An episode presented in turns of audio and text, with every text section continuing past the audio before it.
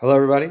This week's Parsha is Parsha's Bereshis, and this week's podcast is being dedicated as an Eloi Neshama for all the victims of the horrible attacks in Eretz Yisrael, and as a schus, a merit for the safety of all these soldiers in Eretz Yisrael and all the hostages should be returned safely, and all the people of Eretz Yisrael, Hashem should watch over all of them, bring Yeshua B'Karev. The Parsha begins Bereshis bara elikim es shemayim v'es aretz.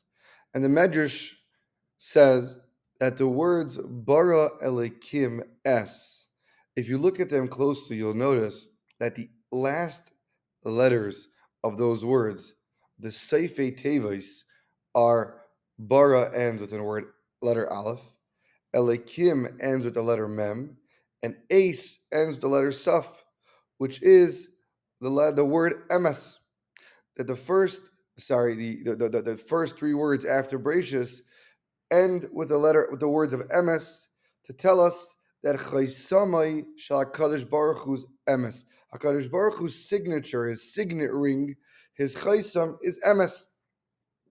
So Chafetz Chaim asked the obvious question that if Hakadosh Baruch Hu wanted to sign the beginning of a Torah with his name, let him sign it outright. Let him sign in the beginning of each words. It should start off, each word should start off emes. Why does he only do it at the end of each word? The Chafetz Chaim explains, and he says, because the Torah is telling us a very important lesson. That Kadosh Baruch Hu made this world, and the world was made that it had to be perfected. And in the world, there's a lot of darkness. There's a lot of times that we can't see the emes, we can't see the truth of what Kadosh Baruch Hu has in store. We don't understand what's going on, and everything seems to be so wrong and such sheker and so much evil in this world. But the Torah is telling us that don't worry. The chaysam, the signet ring of HaKadosh Baruch Hu, is emes. A signet ring, when you look at the ring, you can't see the word because it's out of, it's backwards. Everything's the opposite. Only once you stick that ring into a mold and then it makes its impression, then the emes comes out and you can see it. And says the Chafetz Chaim, Torah is telling us that's going to be the reality of this world, is that for many, many years and throughout many, many times, we're not going to be able to see the emes. It's only going to be at the end of days when Mashiach comes, like Baruch Hu unravels the whole creation. We'll be able to see what's really going on and be able to understand what HaKadosh Baruch Hu is doing and why it is that way, and the real emes will come shining forth. Chazal tell us there was once a Roman general who asked Rabbi Akiva if God wants the poor people to be fed and to have money, why doesn't he just give it to them? Why does he make them poor? Why does he make it that we, the people who are not poor, thankfully, why do we have to support them? Says Rabbi Akiva, Akiva told him, Baruch Hu wanted to give us the merit of supporting the poor. So therefore, he gave us the money and he made them poor so we can have the merit to support them, and that will save us from Gehenna. The Dubna Magid asks that seemingly what the Roman general is asking seems to make a lot of sense. You know, for the poor person's sake, he'd much prefer to have enough money to live off of for the whole year. Why does he have to go and beg for handouts every day just so we can be saved from Gehenna? What is this answer, Rabbi What does that mean? And Dubna Magid explains as follows. He says that Rashi, know, towards the beginning of our parsha, makes a note that when the Torah describes the creation of the world, it says, Bereshis bara Elikim. Elikim, Hashem's attribute of din, of strict judgment, was used to create the world. But yet later, in Parak Beis, the Torah says, B'yoim asois Hashem Elikim. Hashem, the name of Havaya, which connotes Akash Baruch Hu's attribute of mercy, of Rachamim, is used in regarding creation. And Rashi explains that Kadosh Baruch Hu saw that the world would not be able to stand in strict judgment. And Kadosh Baruch Hu was meshtatev. He partnered up Midas Harachamim with Midas Hadin, and the world is running based on both. Says the Maga, what does that mean? What that means, he says, is as follows. Akash Baruch Hu, the world has to have a strict judgment. There has to be din in the world. If there's no judgment, and there's no reward and punishment. But HaKadosh Baruch Hu saw that the world can't stand on strict judgment. Most people, cannot function on strict judgment. Therefore, Akash Baruch Hu said, I'll make a partnership.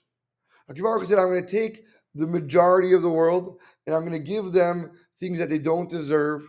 I'm going to give them money and food and things that they haven't really earned yet. The real Magid says a person really has no right to have money and food for years and years in advance. Every day, a person, if he earns his food, he gets his food. The idea that a person can have savings and stores of stuff, of money and assets and food for years to come is purely from Rachamim and Chesed of Hashem. But Hashem saw that people need that. People would go berserk. They didn't have enough food. They only had literally just what they needed for that day. Most people cannot survive on strict din. However, some people, people on a high madrega, tzaddikim, people who can withstand the life of Midas Adin, HaKadosh said they're going to take the burden of din upon themselves, and the rest of us, we're going to have the merit of supporting them and giving them their stuff on a daily basis, and that's going to entitle us to the midas harachamim, the mercy that Baruch will give us more than what we need and give us extras. And that's the partnership that Hashem created between Midas Adin and Midas Harachamim. There'll be a few individuals who will live under Midas Adin, and the rest of us will have the ability to live under Rachamim with the partnership that will be the ones giving them their things that they need in a din type of lifestyle. Therefore, says the Dubna Magid, a person always has to be very careful to make sure to fulfill his end of the partnership. Because whenever we see other people who are, God forbid, suffering and living through a life of Midas Adin, we have to recognize they're carrying our burden. They're the ones who are upholding the Midas Adin so the rest of us can live under Midas Arachamim.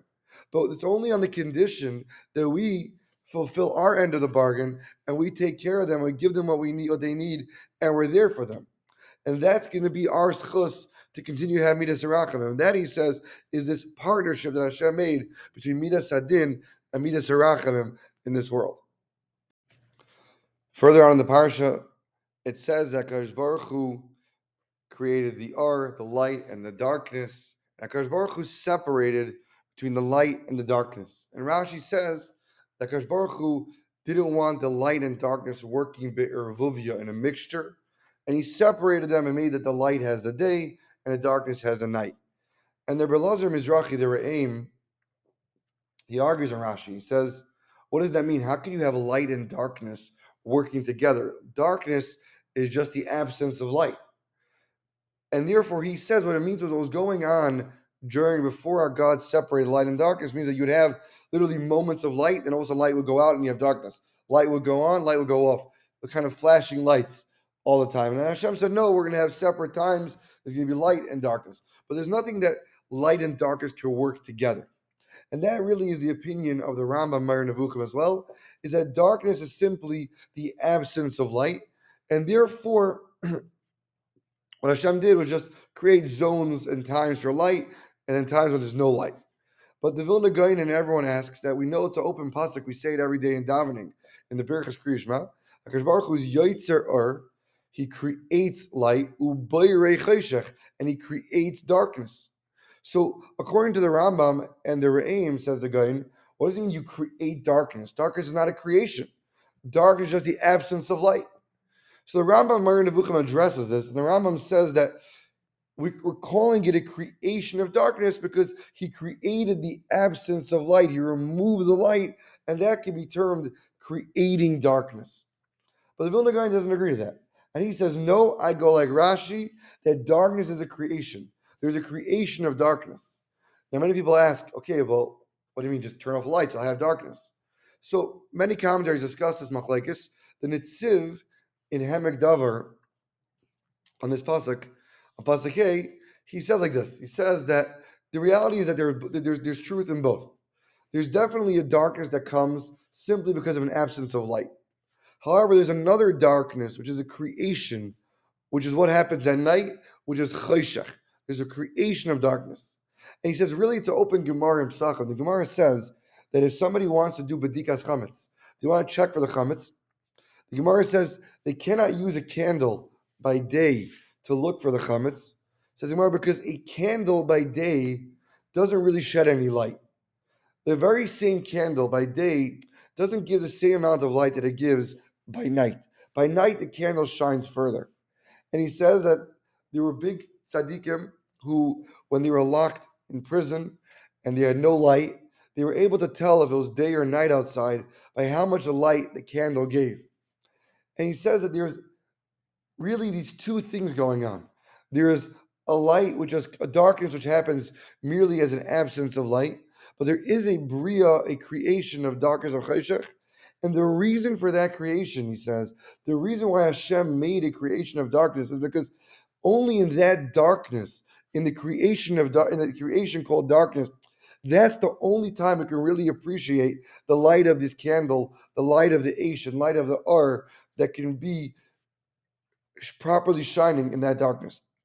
And says in Netziv, whenever Chazal uses mashal of light removing darkness and light showing and giving us are in Chayshech, they're coming to talk about this type of darkness that we're talking about, which is a creation of darkness because that's the darkness which gives us the ability to truly appreciate the light. It's in that darkness that light shines the brightest. And therefore, says the Baruch Hu knows that sometimes, unfortunately, we have a lot of blessings in life, a lot of good things, but we don't appreciate them because there's so much light. Unfortunately, it takes real darkness to create the appreciation of light. And I think that we're going right now in a very, very dark time. It's a very, very dark time for Klal Yisrael. We're davening to Baruch to take us out of this darkness. But one of the things that we have to stop and realize during all this darkness is the light that HaKadosh Baruch constantly gives us. Everything we have, all the things He's giving us, we can't take them for granted. We have to stop and appreciate what it means to be able to live safely, to be able to be at home with our families and children. This is not something that can be taken for granted. So many people don't have that right now. And it's something we have to thank Hashem for every day and to daven that everyone Klal Yisrael gets it back and that we should all be truly living in the real R. Later in the parsha, the parsha says Akash Baruch Hu made man, and Akash Baruch Hu blew in him a spirit of life. And the Targum famously explains what is the spirit of life? It's a ruach memalala, the spirit that gives man the ability to speak. Man is unique from all other creations that he has the ability of speech, and that was the ruach Akash Baruch Hu blew into him. And Rav Schwab in Maayan Beis HaShoeva, he asks a very, very important question. He says, you know, Hakadosh Baruch Hu gave man the ability to speak while he was still the only human being on the planet. Chava had not been created yet. So, what was the purpose of Adam Arishan having speech before there was anyone else to talk to? Says Rav Schwab, you see from here that the reason man has speech the primary reason the man has a kayach hadibur is for tefillah, is to speak to Kadosh Baruch Hu, to use his power of speech to connect with Hashem and to daven to him. And like Rashi tells us, the whole world was ready, was ready to go, but there was no man yet to work the fields. As Rashi means, there's no man yet to daven for the rain to come down and for the grass to come out and everything to come to fruition. Man's ability to speak is primarily meant to be used to connect with his creator. Hashem, after creating man, Pazik says in Perik, Beis Pazik Dazayin, Adam Leimar, Akash Baruch Hu commands man, saying, Mikol Eitz Hagan Ochel Teichel. From all the fruits, all the trees of the garden you shall eat. And the Meshech Chachma explains that this was actually a positive commandment.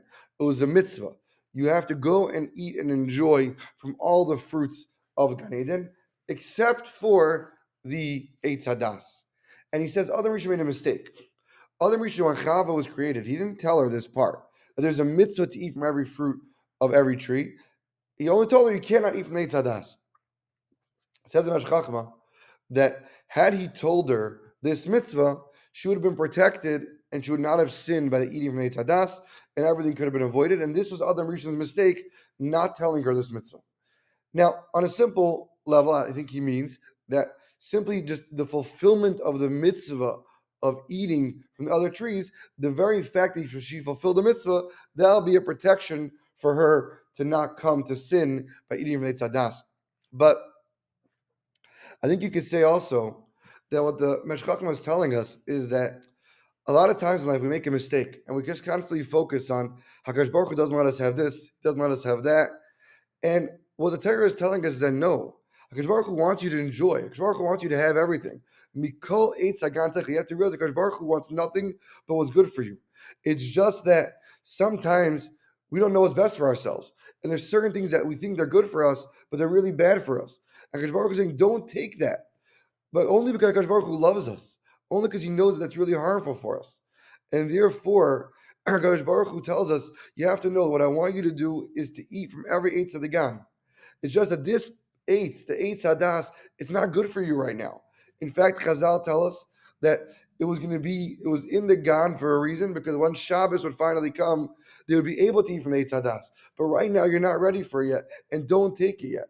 And that's how we have to recognize that all Averis, like Baruch tells us to stay away from, it's not because he wants to restrict us, it's because he knows what's best for us, he wants what's good for us, and he's telling you, this is going to harm you, and stay away from it because I love you. Just want to end off with one last thought. The story goes that the Balatanya was thrown into prison. When he was in jail, the warden of the jail came to him, non-Jew, I guess, and he asked him, they know he had always had a question on the Bible. In the Torah, it says that Hashem comes into the garden after Adam Rishon sins, and he asks him, Ayeka, where are you? Right? And the question is obvious that you know Hashem knows where Adam Rishon is. So why is he asking him, where are you? So Balatanya said it's a great question. But you have to look at Adam, Adam Rishon's response to understand what Akash Baruch was really asking. You see, when Hashem asks Adam, why'd you eat from the Eitz Hadas, what does Adam say? So Adam says, No, Ha'isha asher nasata imadi, he nasnali. The wife you gave me, she gave me the fruit to eat. So Hashem says to the wife, What'd you do? She says, Well, no, it was a snake that convinced me to eat. So everyone has a great excuse. You see, no one's really at fault. Adam's blaming Chava, Chava's blaming the snake, and everyone's got a good cover story that's not really them, it was somebody else. So Akash Baruch Hu came into Gan Eden and he asked them one question. Ayeka, where are you? Yes, you have this person to blame, that person to blame, but you, you, you, where were you? What did you do right? You knew what you could do. You were in control of yourself. Where were you? And that, says the Balatanya, is a question HaKadosh Baruch Hu asks all of us. Ayeka, where are you? Yes, we have excuses. Yes, we have answers. But ultimately, where are we? And I think that for myself, as we're going through this horrible time, and we're reading these horrible stories that are going on in Israel, and we feel so overwhelmed. And I feel, what could we do to help? It's such a there's there's such a big, big, you know, it's a whole war going on. There's people trapped. What can we do to help people? and we kind of we just we give up and we read the news and we get depressed and we give up even more and we get to, and we, just, we don't know what to do and we have to realize that Kodesh Baruch is going to ask us only one thing Ayeka, where were you? Did you do what you could do? Did you work on yourself in any way? Did you take on a commitment to work on something? Did you daven harder? Did you say to Tehillim? Did you give money to places that you were able to give money to? Did you do what you were able to do? That's the one thing we're going to be asked is Ayeka. Where were you and were you doing what you were supposed to be doing in this whole tragedy that's going on? Because ultimately, Akash Baruch is going to take care of it. He's the only one who could take care of it, but we have to do our part, and that's the question that we have to answer. We should all have a wonderful Shabbos. We should all be zeichet to truly fulfill and do what we could do to make the Yeshua come. And Baruch Hu should bring the Yeshua Bekarev, and all Klal Yisrael should see Yeshua's. Good Shabbos.